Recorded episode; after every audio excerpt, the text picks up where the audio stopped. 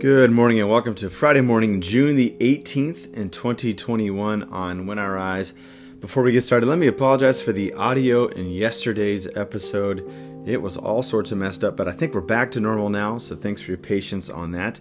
We are currently in year B, proper week 7, which is the fourth Sunday after Pentecost in this ordinary time season of the life of the church. And we conclude this week with a reading from the gospel, like we normally do. We're going to be in Mark chapter 4, verses 35 through 41. Now, we've already hinted at this story earlier in the week when we covered one of the Psalms, which talked about how God is the one who rules over the wind and the waves. And so we're going to be in the Gospels where Jesus calms a storm.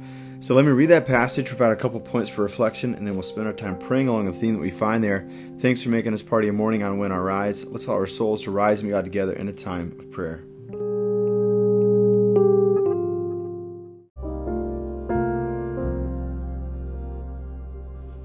Chapter 4, verses 35 through 41. That day when evening came, he said to his disciples, Let us go over to the other side. Leaving the crowd behind, they took him along, just as he was, in the boat. There were also other boats with him.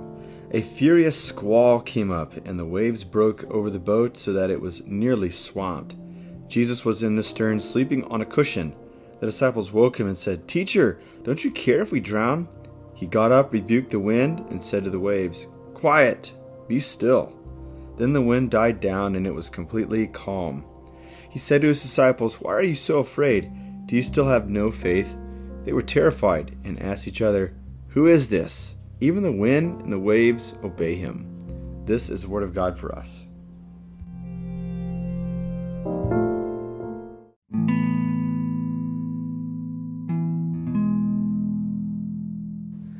We had the opportunity to travel the world, we would find it interesting to see what communities in different uh, countries, what things that they are terrified of, things that they like normally put into the category of evil or bad or suspect or scary, right? I mean, I think that um, one of the things that people would find in our culture that we've general the general population thinks that snakes are scary, right?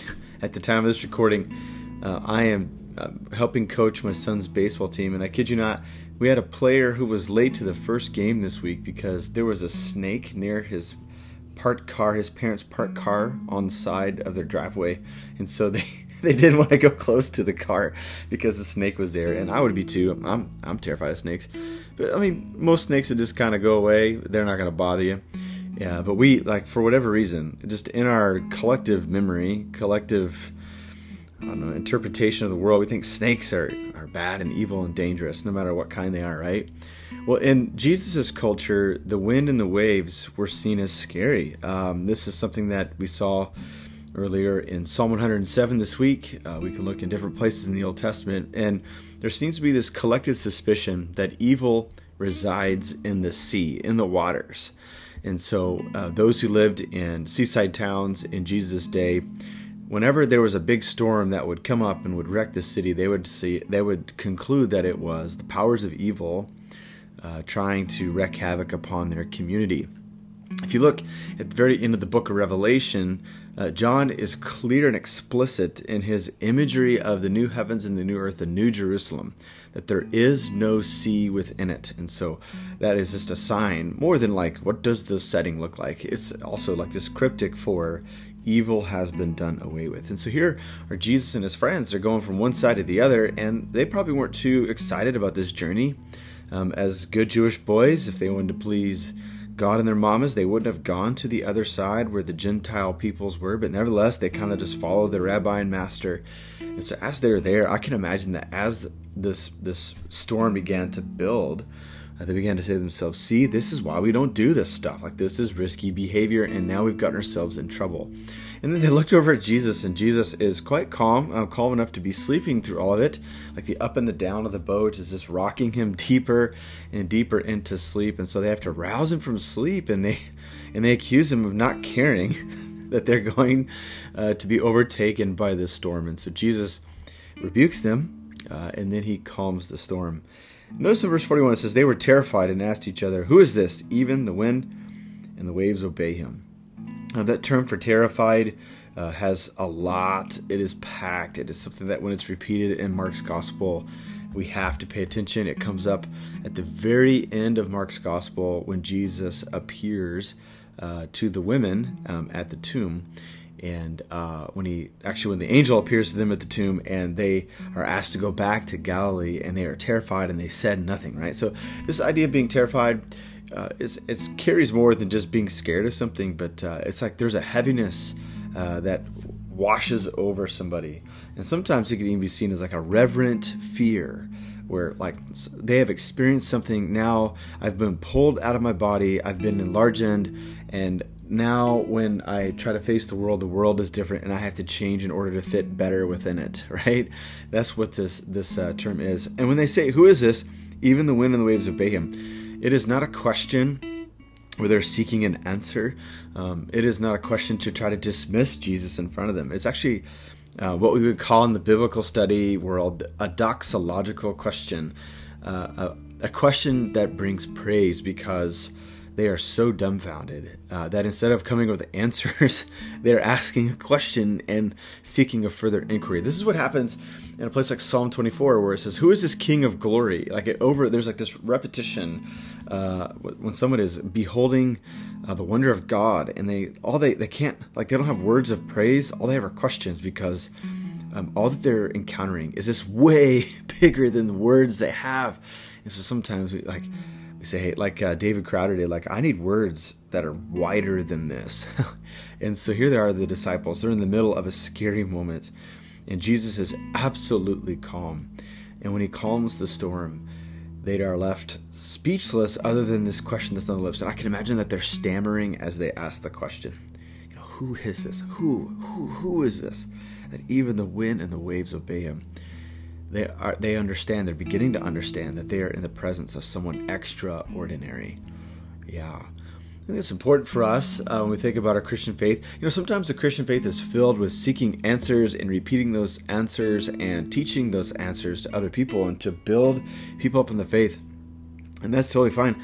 I just asked the question like, when was the last time that we were overwhelmed and our words were few and and we weren't bothered by it? We are actually comforted by the fact that our words are few. Uh, if we find ourselves there, uh, we find what the um, Irish mystics called a thin place, a place where it seems like the room of earth and the room of heaven are separated by a mere thin veneer curtain where God is closer than we can ever have imagined. Have you had those moments here recently? Have you had those moments in your life?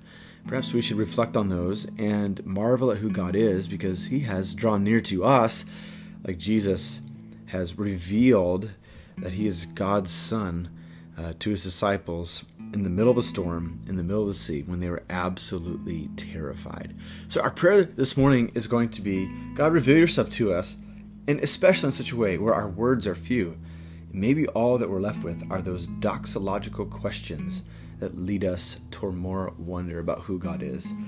So, with that in mind, let's spend some time praying this morning.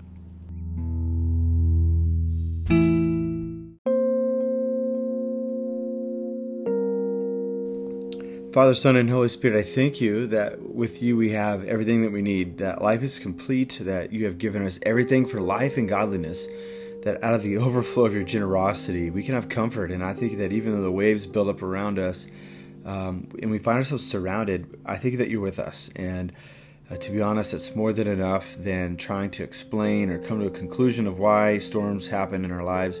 So, God, I pray for my friends who are in the middle of something. They're, they're being overwhelmed. They, they see the waves crashing over the top of the boat. It's being swamped with water. Uh, they're losing their breath because of terror and fear. And so I just pray that you'd be their comfort this day. I pray that you'd be the God of wonder, the God where whenever you appear to somebody, uh, there's nothing but questions uh, and questions that lead to praise. And so, God, I pray for my friends who have a physical illness or maybe those who are trying to manage so many things and they feel like they're at the end of their supply of strength. I pray that you'd raise them up and I pray that they be built up and I pray uh, that there be a confidence that arises within them today that causes them not to be afraid. More than anything, God, I pray that you find us to be people of faith uh, who are filled with confidence and not like a brash confidence that is uh, outwardly strong but inwardly uh, fearful. But I pray for I pray for a quiet confidence, the one that Jesus had um, as he woke up to a storm that surrounded his boat. I pray that that confidence would cause us uh, to not be afraid and to be able to take the, take the next faithful step in front of us. So, God be with us as we face the storms that might be in front of us. I ask in Jesus' name. Amen.